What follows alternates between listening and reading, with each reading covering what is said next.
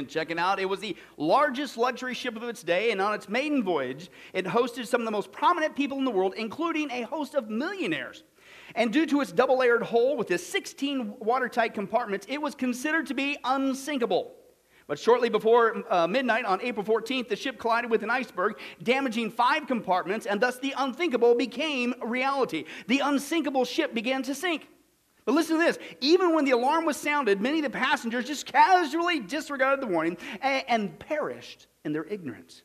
But even for those who heeded the warning, listen, their fate wasn't much better because to their horror, they discovered there were only enough lifeboats for less than half the people on the ship. And then it got even worse. Even for the fortunate few who made it into one of these lifeboats, they soon discovered that the drain plugs in the bottom of some of the boats had actually been pulled out. Everything that could have gone wrong seemed to go wrong that night. And when the screams and the cries finally subsided, the death toll rang out 1,635 people were dead. The ultimate luxury boat had turned into the ship of doom. The year was 1912. Of course, the ship was the Titanic. Okay, now, hello, I think all of us are familiar with the Titanic, right? especially after Hollywood made a movie about it. Okay? And how many guys would say that the sinking of the Titanic, we know, is one of the worst disasters in history of all time? Okay, big time, okay? But again, with all due respect to those who lost their lives in the Titanic, what if I were to tell you I know of a disaster that makes the sinking of the Titanic look like a kid's pool party? Okay? And folks, what if I were to tell you this disaster didn't occur at just one place at one country at one time, but it's going on right now today and it's been leaving a trail of death and destruction for centuries? Folks, once again, we are talking about the satanic war on the Christian. And again, the facts are this, folks. Whether we like it, lump it, leave it or not, we Christians go to war every single day. Okay, not just once in a while. We are in a battle from the time we get up. Okay, and it started the moment we got saved. Whether you feel it, believe it or not, the moment you got saved, you entered into a spiritual war against a demonic host whose sole purpose every single day is out there to destroy you and extinguish your effectiveness for Jesus Christ. It's real. We don't have to be afraid, but it's real. Okay? And our sufficiency needs to come in Christ. And that's what our study is all about. And so, in order for you and I to stop getting beat up and duped, unnecessarily so, all over the place in this satanic war on the Christian, we're going to continue uh, in our study. Now, we've already seen if you're going to win a war, then the first thing you need to know is what? You got to know who your enemy is, all right? That's common sense. Number two, we saw you need to also know what your enemy is like. What is their character? As we saw Satan and demons, uh, man, it ain't good, to put it mildly. Then the last two times we saw the third thing we need to know is the tactic of our enemy. What are they up to? How are they going to come at us, right? We already know they're evil, they really exist. But what's their tactic? Why are we in a war in the first place? How are they going to come and try to get us, okay? And there we saw last time not just the tactics of Satan, but the tactics of demons, just like Satan, those two are not good. And they not only seek to infiltrate the church, but they want to come into the church, grab control of the church so they can destroy the church. And last time we saw just three ways they're doing that today in the American church. They're promoting a new service, a new Savior, a new worship experience. That's right. So you can get worked up into an altered state of consciousness so a demon can come in and possess you and call it spiritual. And again, who we're talking about here is non Christians that come to a church service. Because again, a Christian cannot be possessed. We can be externally oppressed, but not internally possessed. Now, do non Christians ever come to a church service? Unfortunately, it's on the rise uh, even today, especially when people don't share the gospel. But that's not all. Bobby, I'm still preaching, so guess what? There's got to be more, and there is. The fourth thing we need to deal with in this satanic war on the Christian is the destruction of our enemy. The destruction of our enemy. We not only need to know if you're going to win the war. Anybody want to win the war, or you want to be a bunch of losers? Right? Praise God, the war is already won through Jesus Christ. But let's see what he's done for us. We need to know who our enemy is. We need to know what they're like. We need to know what they're up to. But listen, you need to know the price you will pay, Christian, if you don't take this serious. Because I think that's what's really going on. We need to not only know who our enemy is, what they're like, what they're up to, we need to understand the price you pay when we don't take this serious. What kind of destruction is going to happen in your walk with Jesus Christ and, dare I say, the church? Because that's what they're all about. Last week we just saw just a little couple. Now we're going to move in into more intimate detail how he's going to try to listen, hunt you down, Christian, and destroy you. And if you don't take it serious, it's going to happen. Now, the first destruction we're going to take a look at that he causes is the destruction of what I call the casual Christian. He'll turn you from, remember when you first got saved? Oh, whoa, man, you had flames coming out of your ears. It was awesome. You freaked people out. You were so excited for Jesus. Whoa! Eh, what happened? How come you're not like that anymore? What? It's spiritual. Somebody's after you and to turn you into a casual Christian. And even to the point where finally you'll get that so called church leader who comes up to you when you first get saved. Hey, don't worry. I know you're excited now, but you'll cool down and become casual like the rest of us. Remember that guy? With all due respect, get his arm off your shoulder. Get some Windex, squirt it off. Disinfect yourself because that's a lie from the pit of hell. That's an attack from the enemy. He wants to turn you from a committed, on fire Christian into a casual Christian, and he will destroy you. But again, don't take my word for it. Let's listen to God's. Open your Bibles to Matthew 15. Matthew 15. The Bible talks about a group of people who were just, just all about just being casual. You know what I'm saying? Just punching in your time clock. You know, giving that external show like you really do care, but you really don't. You're really spiritual, but you're really not. You really love God, but you don't. Do you know who those people were called? It rhymes with the Pharisees. Anybody? You guess? Yeah, it's called the Pharisees. Okay, you don't want to be a part of that. But let's take a look. Mark chapter 15. We're going to read verses 1 through 9. Take a look at uh, what Jesus has to say. Mark 15, 1 through 9. Or excuse me, Matthew 15, uh, 1 through 9, as I can read there with my left eyeball. But uh, I, was, I was going, what are you guys doing? You're messing me up. I was messing you up. This is funny. Matthew 15, 1 through 9. Let's go ahead and read. Now, then some who? Pharisees and the teachers of the law. Now, I don't have to go into this too deep, but when you read the Gospels, what's the kind of group of people that mm, kind of got strong words from Jesus? It's always the Pharisees, quote, teachers of the law. You don't want to emulate. So here's another encounter. Some of the Pharisees and teachers of the law, they came to Jesus from Jerusalem and they asked, why do your disciples break the tradition the elders? They don't wash their hands before they eat. Oh! And Jesus replied, Excuse me? You're missing the boat, bud. And why do you break the command of God for the sake of your what? Tradition. For God said, Honor your father and mother, and anyone who curses his father and mother will, must be put to death. But you say, Well, if a man says to his father and mother, Whatever help you might otherwise have received from me, it's, it's a gift now devoted to God, and he's not to honor his uh, father with it. Thus you nullify the what? The word of God for the sake of tradition. You what? You hypocrites. What's, the, uh, what's at the end of that word there? It's called an exclamation point. What does that mean? That Jesus said, Excuse me, guys, can I interrupt you for a moment? Oh, ye brood of vipers, you hypocrites. No, he said, You hypocrites. He got loud. Jesus has strong words for these kind of people. You hypocrites! I see right through you. Isaiah was right when he prophesied about you. These people honor me with their lips, but their hearts are far from me. They worship me in vain. Why? Because their teaching are but rules taught by who? Men, you may be seated. But here we see some strong words from Jesus, and he doesn't even hesitate to rebuke the quote, religious people of the day. And the reason why is because he called them on the carpet. He's God, he cuts to the chase, he sees it all right? You guys are being a bunch of hypocrites. Oh, and that was the game, wasn't it? Oh, you might make a good show before men, right? But their hearts, he saw right through it. You were not really devoted to God. Oh, you were the master of saying all the right things and all the right words, and you knew when to stand up and sit down. You dressed really nice. You might even had a tie. Okay, all that stuff. You did all these religious things, but listen, Jesus said you're giving God lip service. He sees right through your charade. And the scripture says elsewhere, the reason why the Pharisees did all these religious things was listen, the phrase there is to keep up appearances before men. To give the impression that you were spiritual when the whole time, no, you weren't. You're fake. You're casual. You're phony.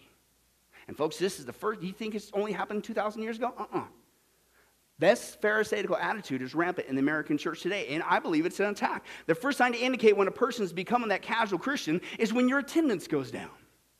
Your attendance goes down. Now, let me explain that to you because this has nothing, you're going to hear that throughout my study, has nothing to do with legalism. If you come, you need to come here because it's about Jesus Christ. It's about God. It's not about punching your time clock. That's the Pharisees. But let's deal with reality. There is a benefit when you come and sit under the Word of God. Okay? And that's what we're going to talk about. The first definition of the word casual means this to occur by chance or without regularity. To occur by chance or without regularity. And this is one of the first things the devil's going to do to keep us from becoming a mighty army. He cannot take away our salvation, but he moves to plan B. Plan B is do anything to get you to not grow up. Because if you grow up as a Christian, you become a threat to him. So he throws out this bait and he says something like this Hey, listen, I know you're excited. I can see those flames coming out of your ears. You're freaking people out.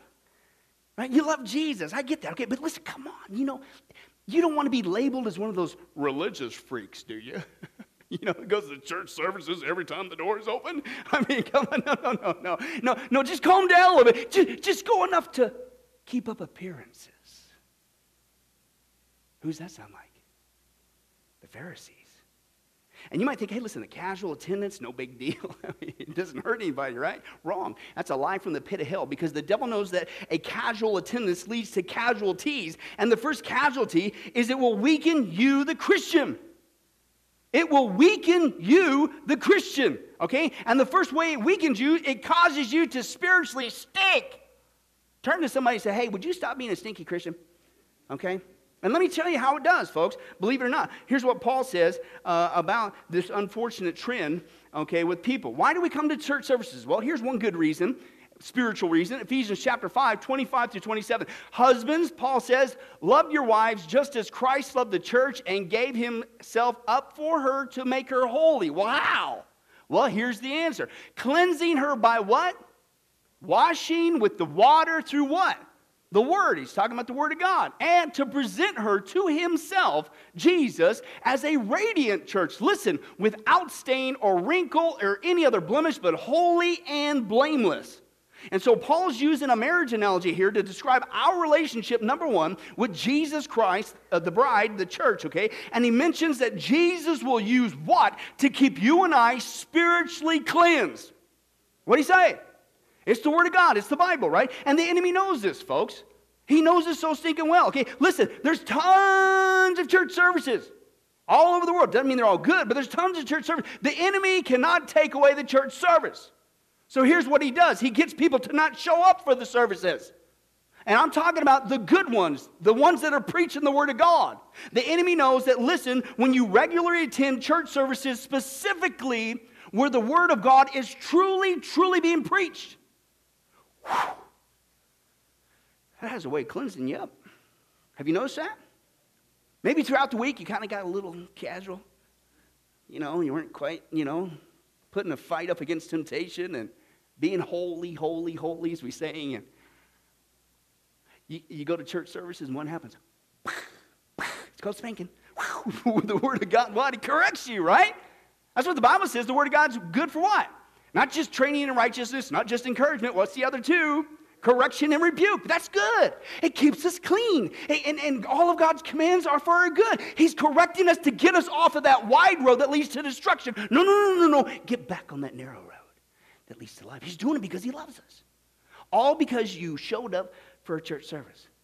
Right? So that's the good case scenario. But see, you can even have a good quote church service to go to where God's word is truly being preached in all its fullness to keep us clean. But he'll get us to not go, and the first thing he does is he offers lame excuses. He gets us to do lame. In fact, they're so lame, they're got to be about as lame as this. Listen to this guy's excuses as to why he refused to wash. Yeah, watch this. This is crazy. Phew, is right. Hey, I was forced to as a child. No, that's why I don't wash. I'm telling you what. No, no, no. People who wash are hypocrites. They think they're cleaner than everybody else. You know it's true. Hey, there's so many different kinds of soap. I just can't decide which is best. So I'm just not going to wash. I just, no, hey, I used to wash, but I just got bored and stopped. You know what I'm saying? you know what you're going to do? Hey, you know, I wash on special occasions. Come on, Christmas and Easter, two times a year. That's good enough, isn't it, to wash? No, no, hey, none of my friends wash. What are you trying to do? Guilt me into this? Come on, what's the big idea? Hey, hey, listen, I'll start washing when I get older and dirtier. Have you heard that one before? No, no, no, I can't spare the time. I ain't got time to wash. Yeah. Uh, no, no, no. The bathroom is never warm enough in the winter or cool enough in the summer. I got to have the right temperature in order to wash. You know what I'm saying? I just can't deal with that. No, no. People who make soap are only after your money. See, that's the game that's being played there. See, that's the whole thing. It's all about the money, right? That's what they, they create this thing so you have to come and you have to buy. And now you guys know exactly where I'm going with this. You supplant the word they're washed for church services, and uh, that's what's going on, isn't it? And here's the point, folks. If those, listen, if those excuses, okay, uh, as to why somebody can't wash physically with water uh, is not only lame, but it would cause somebody, if they actually live like that, to literally stink to the high heavens. then listen, don't you think that eventually, Christian, if that's you, and you apply that to church services, and it's the washing of the water of the word that keeps us clean on a regular basis, don't you think you're going to spiritually? Say it again. Turn to somebody and say, hey, stop being a stinky Christian. Right? And it shows in your life. Look around. Look around even personally. Why do you think your life, listen, reeks of immorality, Christian? What, do you wonder why your walk with Jesus smells like the bottom of a garbage can? Do you wonder why sin has now permeated your ever pore? It's a spiritual attack. It's not about legalism. If you come, I want you to come because you love Jesus. And it's all about Him. But I'm telling you, this is a spiritual trap. The enemy knows that if you come on a regular basis, you will come and be cleansed. You will be encouraged. God will give you, listen, a spiritual shower. And what will happen? You will be stayed fresh. You will be kept clean. You will be kept smelling, what's Paul say? Like the aroma of Christ.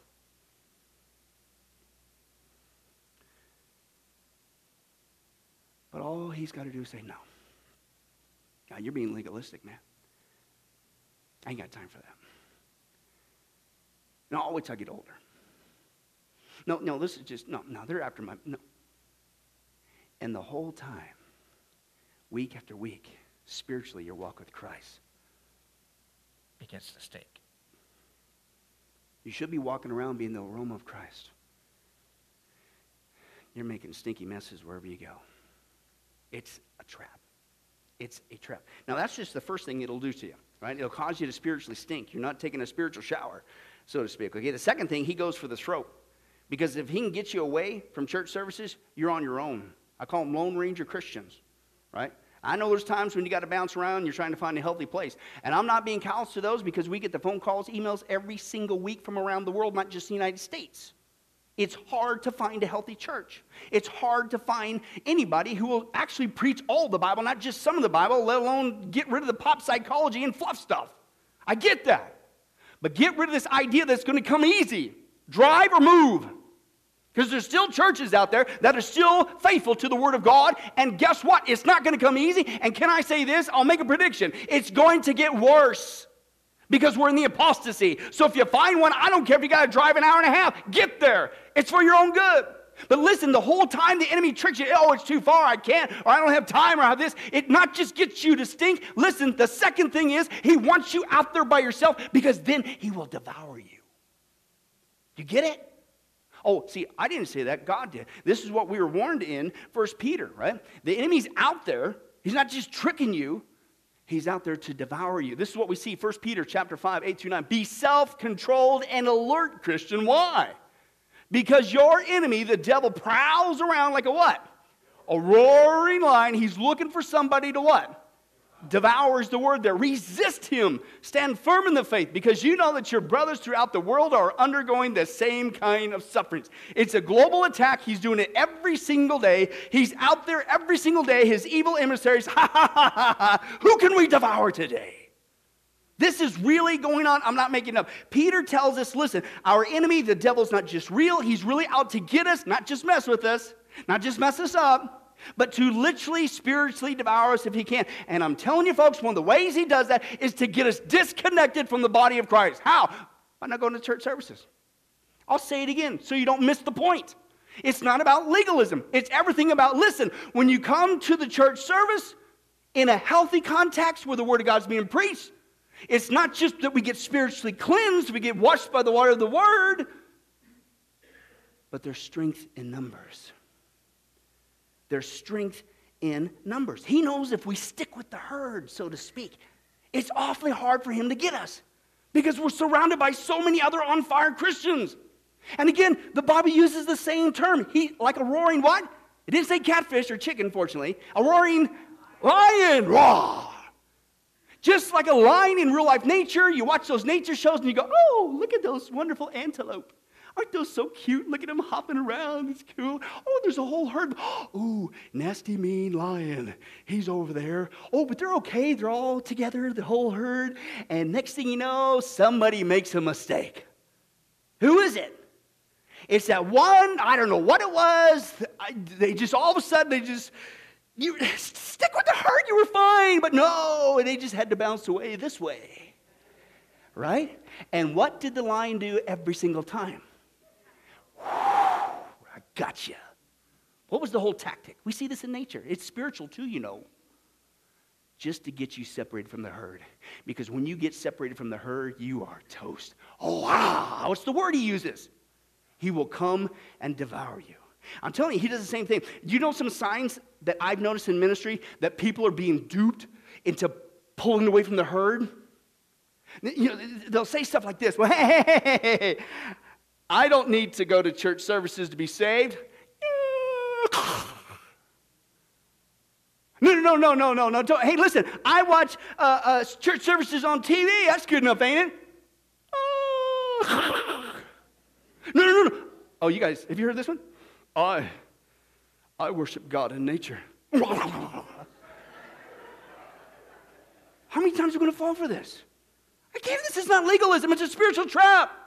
There's strength in numbers, folks. He knows that we are tight. When we're tight together, He can't mess with us. There's Christians, there's brothers and sisters in Christ who really love Jesus. What a concept. And they'll pray with you, they'll encourage you. You'll be washed by the strength of the Word. They will come together in your time of need. We help each other out. We're strong. But if He can get you to, uh, He'll chase you down and destroy you. It's kind of like this little, little baby cub who made the mistake of getting separated from mama. Watch what the lion does. Let's take a look.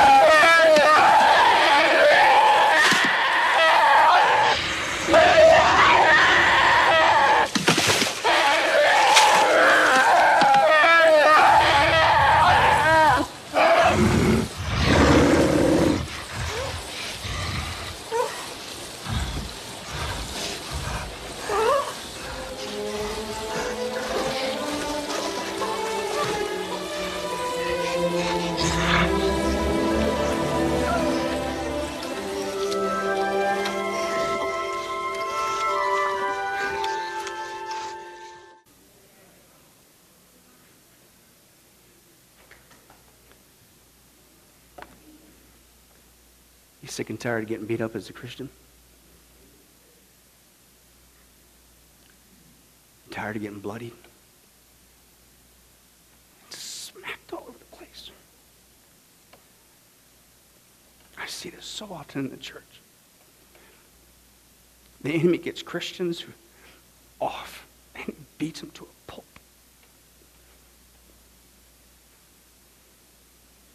Are you sick and tired of being exhausted in your walk with Jesus? Just like, can't even get a moment of rest. Come back to mama. Rah! Come back to church services. That's the strength. Then he tries to come through there. All of us should turn around. Ah! He runs. Resist him. He will flee from you. There is strength in numbers. The enemy wants to dupe you with lame excuses as to why you can't come. Because he wants to trick you like that little bear and he'll beat you to a pulp. And if you're sick and tired of it, come back. Come back to the safety. Come back to mama. And you'll be just fine. This is what Hebrews says. I'm not making this up. Okay? What do you think he's talking about now? Hebrews chapter 10, 25. Let us not give up what? Meeting together as some are in the habit of doing. But let us encourage one another, and all the more as you see the day approaching. Has anybody noticed that the days are getting more evil?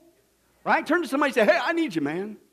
Okay? Because that's the reality, folks. We need each other. It's only going to get more evil, but if a Christian only comes enough to enough to make appearances, but never be regular. It's a trap. Somebody's out to cause you to be a stinky Christian. Somebody's out to spiritually devour you. Don't fall for it. Stay close to the herd. Okay? That's just the first casualty. That's you. That's what he's up to. Okay, the second casualty is it messes with the church. We need each other. The church is designed to take care of each other. The church is designed to take care of each other so we can be strong together. Okay? Paul says this, okay? When we get saved, we get gifts. Romans chapter 12, verse 5 through 8. So in Christ, we who are many form one body, and each member belongs to the others. We have different gifts according to the grace given us. And so if a man's gift is prophesying, let him what? Let him prophesy and use it in proportion of his faith. If it's serving, let him serve. If it's teaching, let him teach. If it's encouraging, let him encourage. If it's contributing to the needs of others, let him give generously. If it's leadership, let him govern diligently. If it's showing mercy, let him do it what? With a sour attitude? No, cheerfully. What a privilege it is, okay? The Bible says that each one of us as Christians at the point of salvation, we're indwelt with the Holy Spirit of God, bang. And you also at that moment, you get, listen, supernatural gifts from God just so you can sit around and stare at the wall. No, they're meant for the benefit of the whole church. And the enemy knows this. He can't take away our salvation. Listen, he can't take away our gifts. So you know what he does? He just gets us to not use them. He just gets us to not use them. And let me break it down for you. It's common sense. Some Christians, we saw, they have the gift of teaching. But if you rarely come to services, how can people be taught? Which is for their edification, the strengthening of the body. Some Christians have the gift of encouragement. But if you rarely come to services and that's your gift, how can other people be encouraged? Flip it around. Guess what? There's going to be times in your walk with Jesus Christ you need to be taught, you need to be shown mercy, you need help, you need encouragement. But if you don't come, you can't be benefited from it. We're one body, we need each other. But if you never come and only come enough to make appearances, listen, it only hurts you, it hurts the church. We need each other on a regular basis for regular strengthening. The third casualty is it also hurts the gospel, right? Because here's where we learn the truth, and the truth what? Sets people free. I didn't say that. Uh, Jesus did. Let's take a look. John chapter 8, 31 through 32. To the Jews have believed in him, Jesus said, If you hold to my teaching, you are what? You're really my disciples. Then you will know the what? Truth, and the truth will set you free. Disciples, mathetes in the Greek there, mathetes means disciplined learner. So Jesus said, when you become a disciplined learner of me, what's one of the side effects of that? You get to know the truth, right? And be set free, okay? Now, again, here's the problem. When a Christian is casual in their attendance, they're not only tricked into weakening themselves, weakening the church, but they're weakening, if you will, how to present, let alone defend the gospel, right? Let me break it down for you. When a Christian goes to a church service where the Word of God is truly being preached, and it's crazy I even have to make that statement. But that's where we're in. When the Word, I'm not talking any church service when a Christian is going to a church service where the Word of God is really being preached, okay, then God's Word exposes you to His truth, which exposes the lies. You become a disciple. You get to know His truth, which means you can share the gospel accurately, which means when people who don't believe in it accurately, you get to lovingly steer them to the truth so they can be set free. Do you see how it works? It's not just for our benefit, it's to understand who God is and how to explain the gospel the cross of Jesus effectively. Because if you notice, there's false gospels out there. You go to many church services that they even have an altar call, most don't even don't. Most of them don't even uh, give the gospel. And then their so-called version of the gospel is not really even the gospel.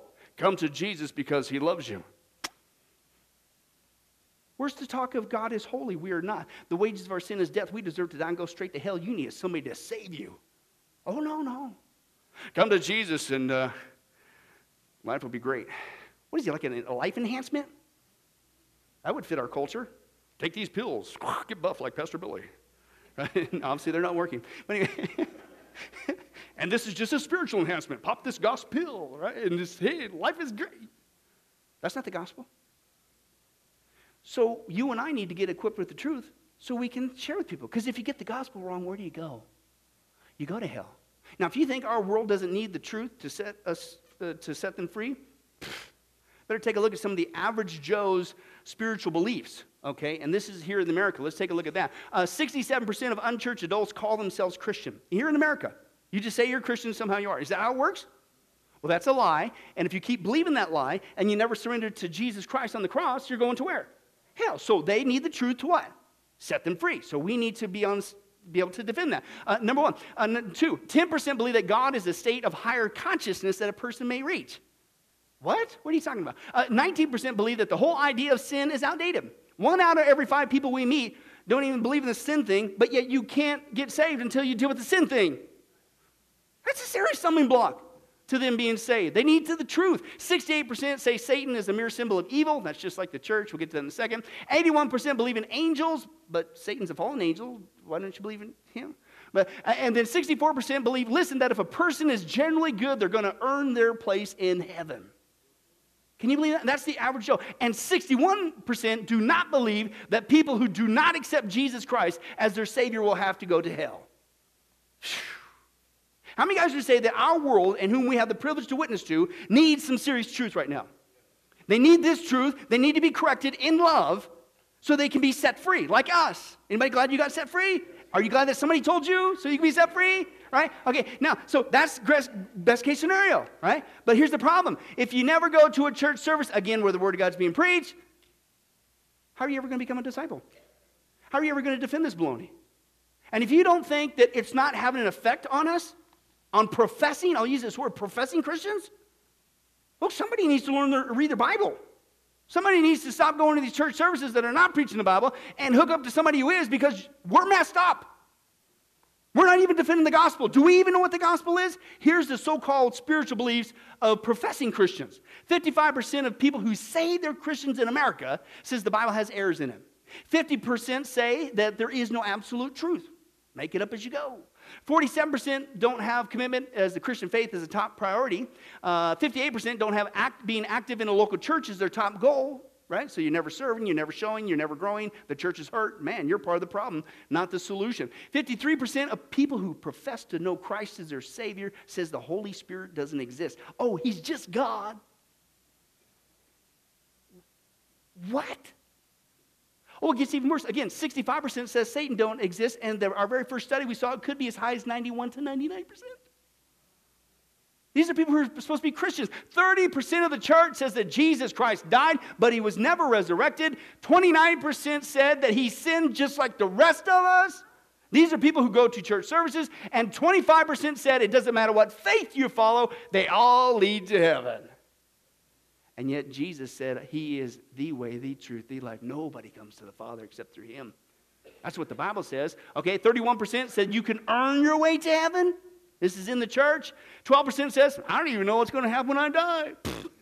Are you serious? And this is why 93% of professing Christians in America, they no longer have a biblical worldview. Can I translate that for you? That means they don't know anything basic Bible beliefs, which includes the gospel. They don't know anything. They don't know how to defend it. They don't know how to do it. It sounds to me like somebody's, one, not reading their Bible, two, they're experiencing the fruit of either going someplace that's not preaching the Bible or two, they could go to a place that preaches the Bible, but then he says, maybe next week. I'll just go enough to keep up with appearances. You know, twice a year should be good. Once in a while. And you never become that disciple of Jesus Christ. We come because it spiritually cleanses us. We come because we need each other. Are you sick and tired of getting slapped around? We need each other. And we come because we live in a world full of lies. And on a regular basis, as we sit under the Word of God, we get to know His truth, i.e., become disciples. Then we have the privilege to go to the world and say, hey, here's the truth. Let it set you free. His name is Jesus Christ. There's only one way out of this mess. But if you never come, how's that ever going to happen? It destroys us, it destroys the church, it hurts in sharing the gospel. Keith Green made this statement. Listen to this. I love this. He said, The Lord Jesus Christ rose from the dead, but the American church can't even get out of bed. Ooh, that stings, doesn't it? But it's unfortunately so true. If the American church, if we're going to be all we can be, we've got to keep our attendance up, not down. This is not about legalism. It's everything about a spiritual trap. Amen? Are, did you get it? It's a spiritual trap. The enemy knows that if we get into this casual state, casually show up, punch in the time clock once in a while, bang! He's got you. He's got you. It'll hurt you, the church, and the gospel. The second way that we know you're becoming a casual Christian, he's out to get you, seeking whom he may devour, right? Is when you're, let's build on it, when your witness goes down. Not just your church attendance, so you can grow up and stay strong and healthy but when your witness goes down. You see, the second definition of the word casual, listen, means to feel or show little concern.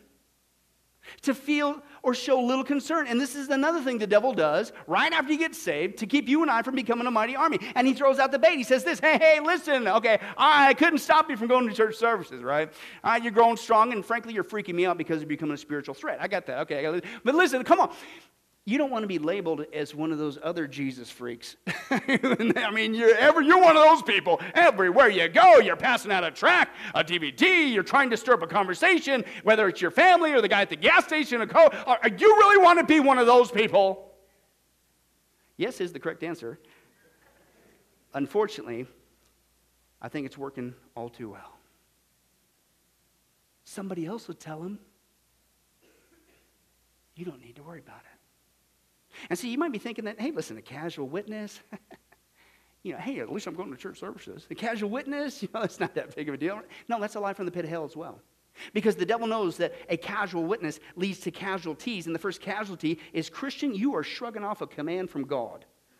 You're shrugging off Christ's commission, right? Let's take a look at that. And this is what we see here in Mark 16, parallel passage, Matthew 28. He, Jesus, said to them, What?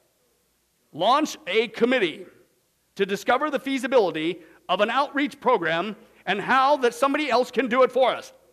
Oh, I'm sorry, that wasn't there. What's the word say to everybody who's reading this? Go. Go into where? All the world and preach the good news to people you like. No, all creation. And I bring out those passages uh, for a, point, folks, because again, uh, we all know this is what's called the Great Commission, right? What we used to, the devil's got us so twisted, folks, we think it's now the grand suggestion. And to make matters worse, listen, the American church, we no longer call shrugging off Christ's Great Commission as a big deal. Folks, when we disobey God, it's called a what? It's called a sin. But we don't even acknowledge that. Instead, we do the excuse thing. And we excuse away a command from God and say, hey, that's, that's just not my thing. That's for those Christians over here who are into that. You know, those ones that are still on fire? no, no, no, no. Haven't you heard There's specific people who do that. That's what they do. They're called evangelists. I don't have to do it.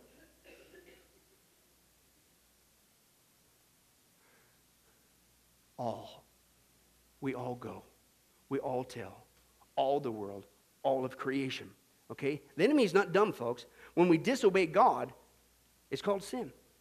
Think about it. Is that how we treat other passages of the scripture? You shall not steal. Oh, hey, I can steal all day long. You know, those people who don't steal, that's for those people. Haven't you seen them in the Bible? They're called no stealers. That's their gift. See, that's not my giftedness. So I can steal. What? For those of you listening on tape, I'm joking. So I don't want to hear this, cut this out of the context and make me say it like I'm a thief. Okay. Uh, what? Hey, you shall not murder. that's for those people who got that gift of no murder, right? Because hey, for the rest of us, shoot them up, light them up.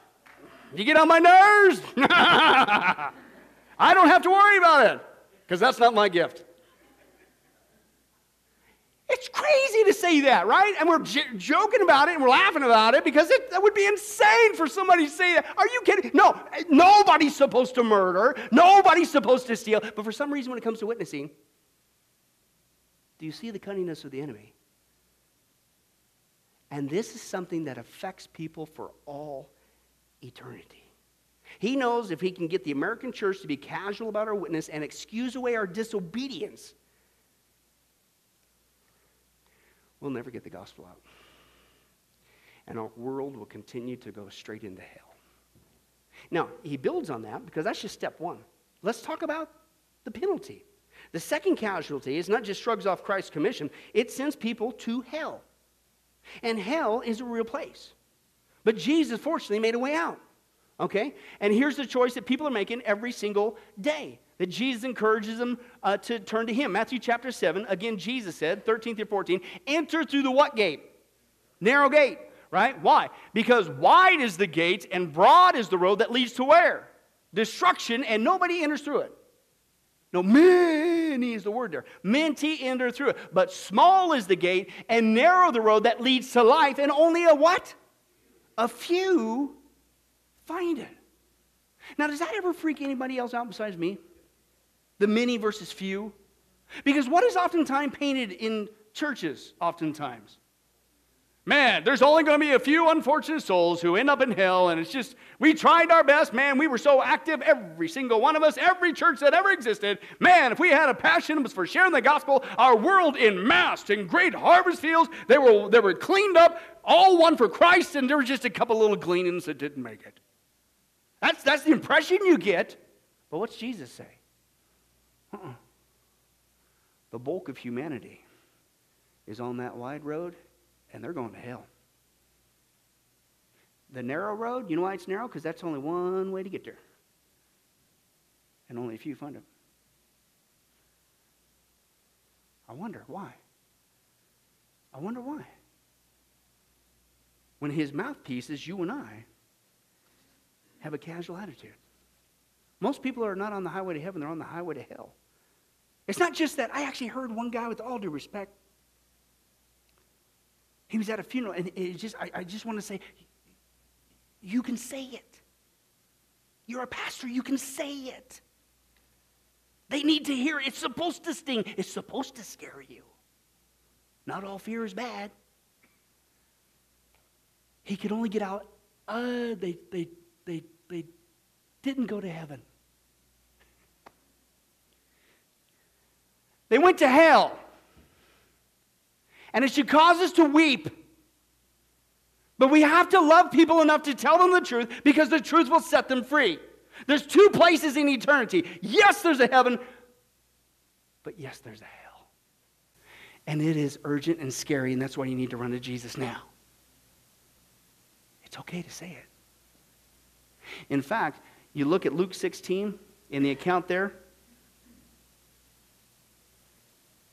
What do the people in hell wishing people on earth would do? Witness to my family. Don't let them come here. One guy shares this true story. He said, I, I, I, talked with a young man one day who mentioned that he had been injured and wound up on an uh, emergency room operating table. He said his heart had stopped beating, his soul had actually rose up from his body, and immediately a sense of an evil presence began to come over him, and he could actually hear this evil hissing laughter. And he told me he was so glad to get back into his body and, and be alive. He knows how real evil is. He said, then another time, a respiratory nurse who works in the emergency room told me about a patient who had gone code red, he flatlined.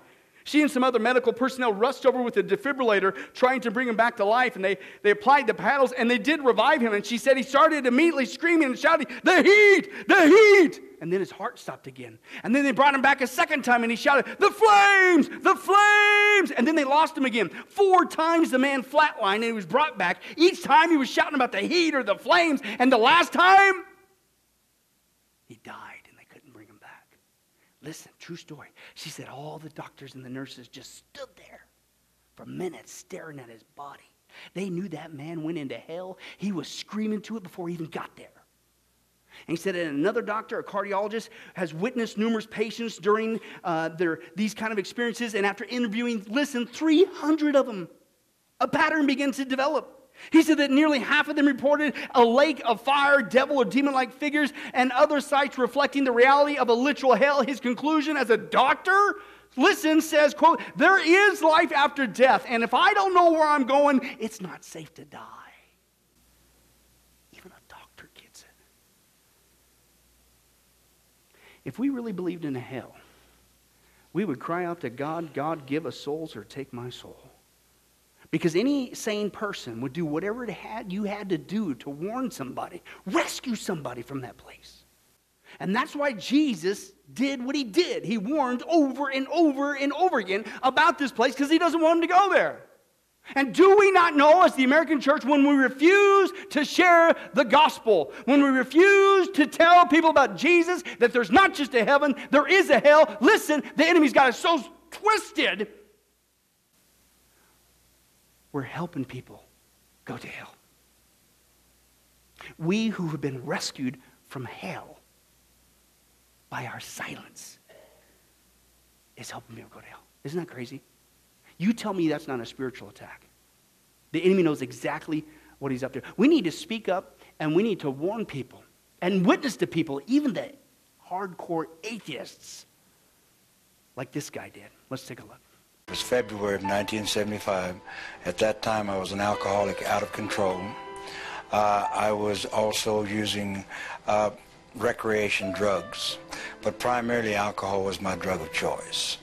I became ill, and uh, by ill I mean I, be- I, had a severe pain in my abdomen. And I checked into the hospital at Wadley Hospital in Texarkana in February of 1975. At that time in my life, I was an atheist. Uh, I was a hardcore atheist and uh, was living for myself. Uh, atheists are self-centered and they live for themselves. But I, you know, and I had been laying there in a coma and I had heard these people talk about how sick I was and how I was going to die and how I wouldn't get out of the hospital. Now see, it's very easy to be an atheist when you're successful. You have worked your way from Oklahoma welfare to being one of the most powerful men in your part of the country, one of the most powerful men in the state of Oklahoma in relationship to political. It's very easy to be an atheist when you have done all of that. Man can sit back and say, I don't need God. What is God? But it's very difficult to be an atheist when you're laying on your deathbed because you begin to think, what if these people are right? See, there'd been one man by the name of Ron Short that had stood between me and the gates of hell. One man that had witnessed to me about the love of Jesus for five years before I became ill. One man. And, you know, I would debate him, and I liked him because he did what he said he was going to do. I mean, he was the only one that I saw that professed to be Christian that lived what he said he was going to do. Uh, and so I, I really respected him. I didn't believe what he said, but I respected him. But when I'm laying on my deathbed and knowing that I'm going to die, guess who I thought about? I thought about what if Ron is right? What if there is a heaven and a hell? And so the most immediately, immediately, the most pressing thought in my mind is, how do I get saved? What is saved? What is saved? How do I get saved? And so I sent them for Ron Short. I wanted him to come down uh, because I wanted him to do every what he had to do. I had no idea. How can a man hanging on a tree in Israel 2,000 years ago, what is that to me? But I knew that he had something that I had to have. And that night, see, I had him go for Ron, but Ron wasn't home. Ron was in Alabama. And so I had him go and send for Ron. And that night was the longest night that I've ever had in my entire life. I felt untold terror. Untold terror. Because I knew that if I ever went all the way, if I slipped all the way, I would never get back. Now, in my beings of beings, I knew that. And so I fought all night long. They told me later on, I not only pulled the mattress cover off of the mattress, I pulled the mattress up on me because I had to stay. I had to wait. I had to wait till Ron got there. And I fought all night long. And the next morning, somewhere 9.30, 10 o'clock, in came Ron. And Ron came in and he says, Dr. Whitaker, what do they say is your chances? I said, Ron, they tell me I have none. He says, now's the time. And I said, you're right. I mean, I'd cursed him, I'd spit at him, but now was the time because I had to have whatever he had. I let Ron lead me in the sinner's prayer, and I, I said the sinner's prayer after him. And I can tell you one thing. There was a peace that came over me like I had never known. I'd search for that peace. I'd search for it in the bottles, alcohol. I'd search for it in needles. I'd search for it in drugs. I'd search for it with women. I'd search for it all types of places. But there was no peace in my life. But once I accept Jesus Christ as my Lord and Savior, I was no longer afraid. Now, all of these people that in the New Age movement that believe that everybody's going to heaven, that you can worship anything. You worship a flea. You can you can squeeze a tree. Uh, you can worship a crystal. You can worship a star. I got news for them. They're not, you know, they're not going uh, unless they accept Jesus Christ as their Lord and Savior, because the Word says the only way to the Father is through the Son.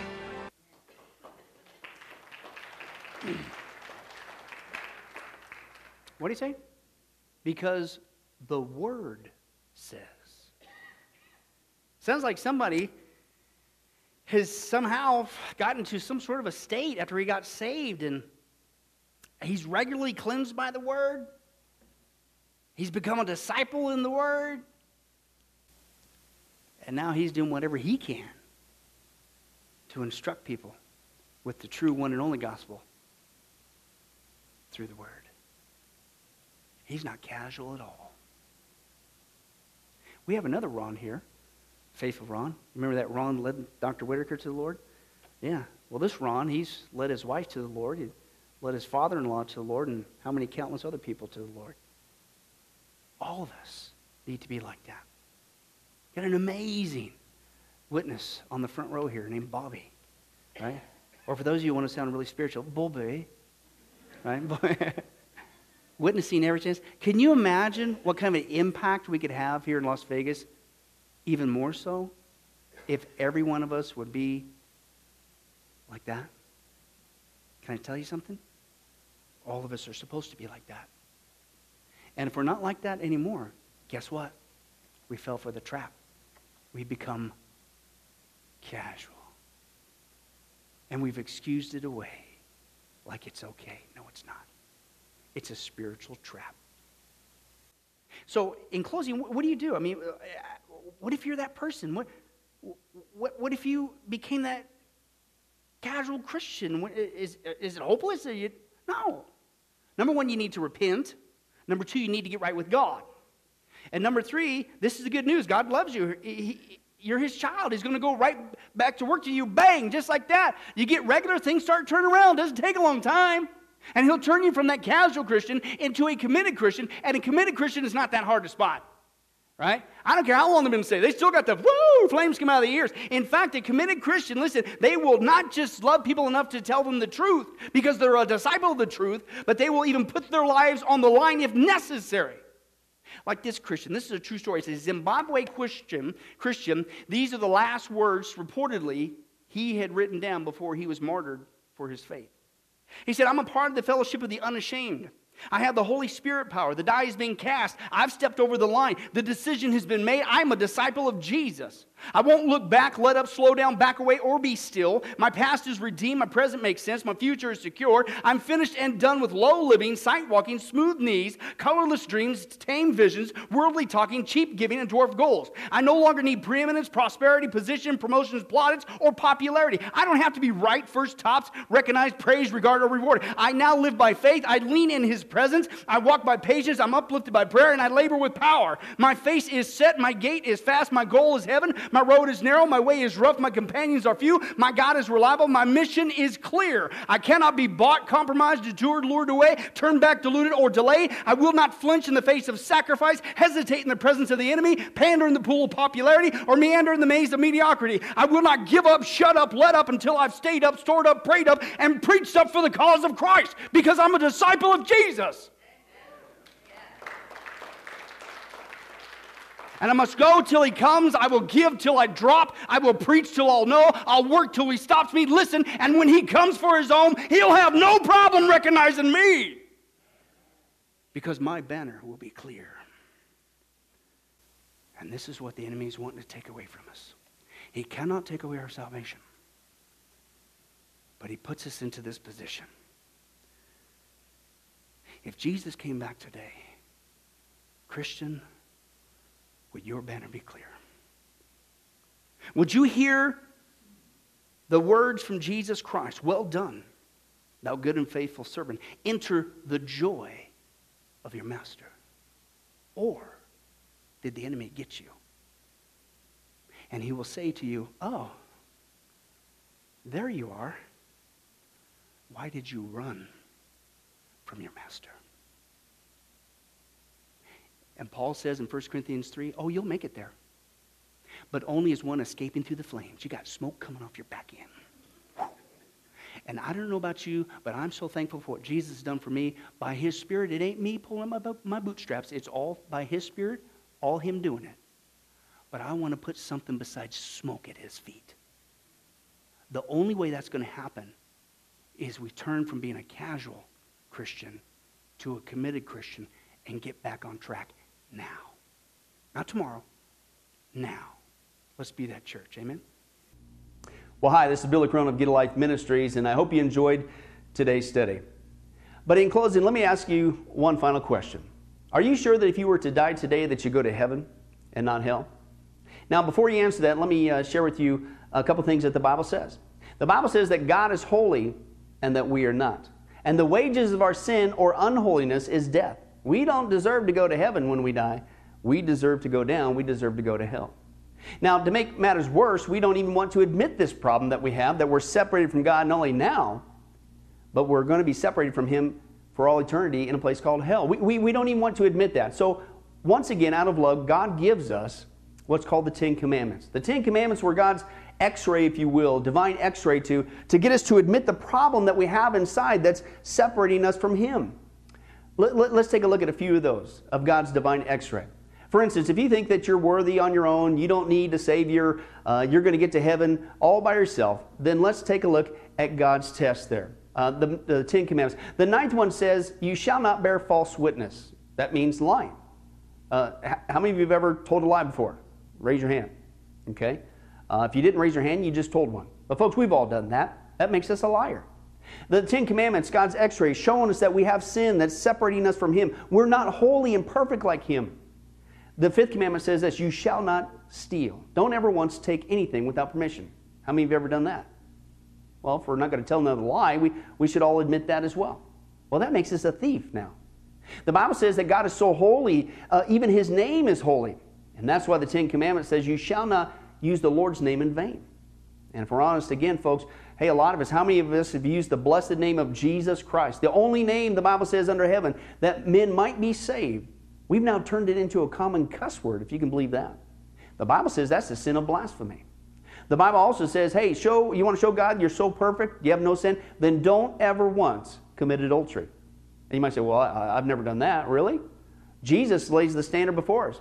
God looks at the heart, man looks on the outside. Jesus said, if you ever looked with lust in your eye at another person, you've committed adultery in your heart. That's his holy standard. One more, the Bible says, okay, you think you're so good? Uh, then don't ever once commit murder. You shall not murder. And you might say, well, hey, I, at least I haven't done that one. Really? The Bible again says that the sin of hatred, wishing someone was uh, dead, is akin to the sin of murder. It's just, if you will, you pull the trigger in your heart.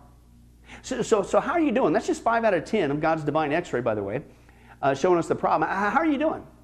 Not if, but when your time comes, we're all going to stand before God. You will be forced to admit what He already knows. Hey, God, let me in. Let me in. I'm a, I'm a liar. I'm a, I'm a thief. I'm a, a blasphemer, an adulterer, and a murderer. And the Bible is clear. Such people as these will not inherit the kingdom of heaven. You're not headed to heaven in that state, you're headed to hell. But here's the good news God said if we would just admit this, number one, then He could fix it.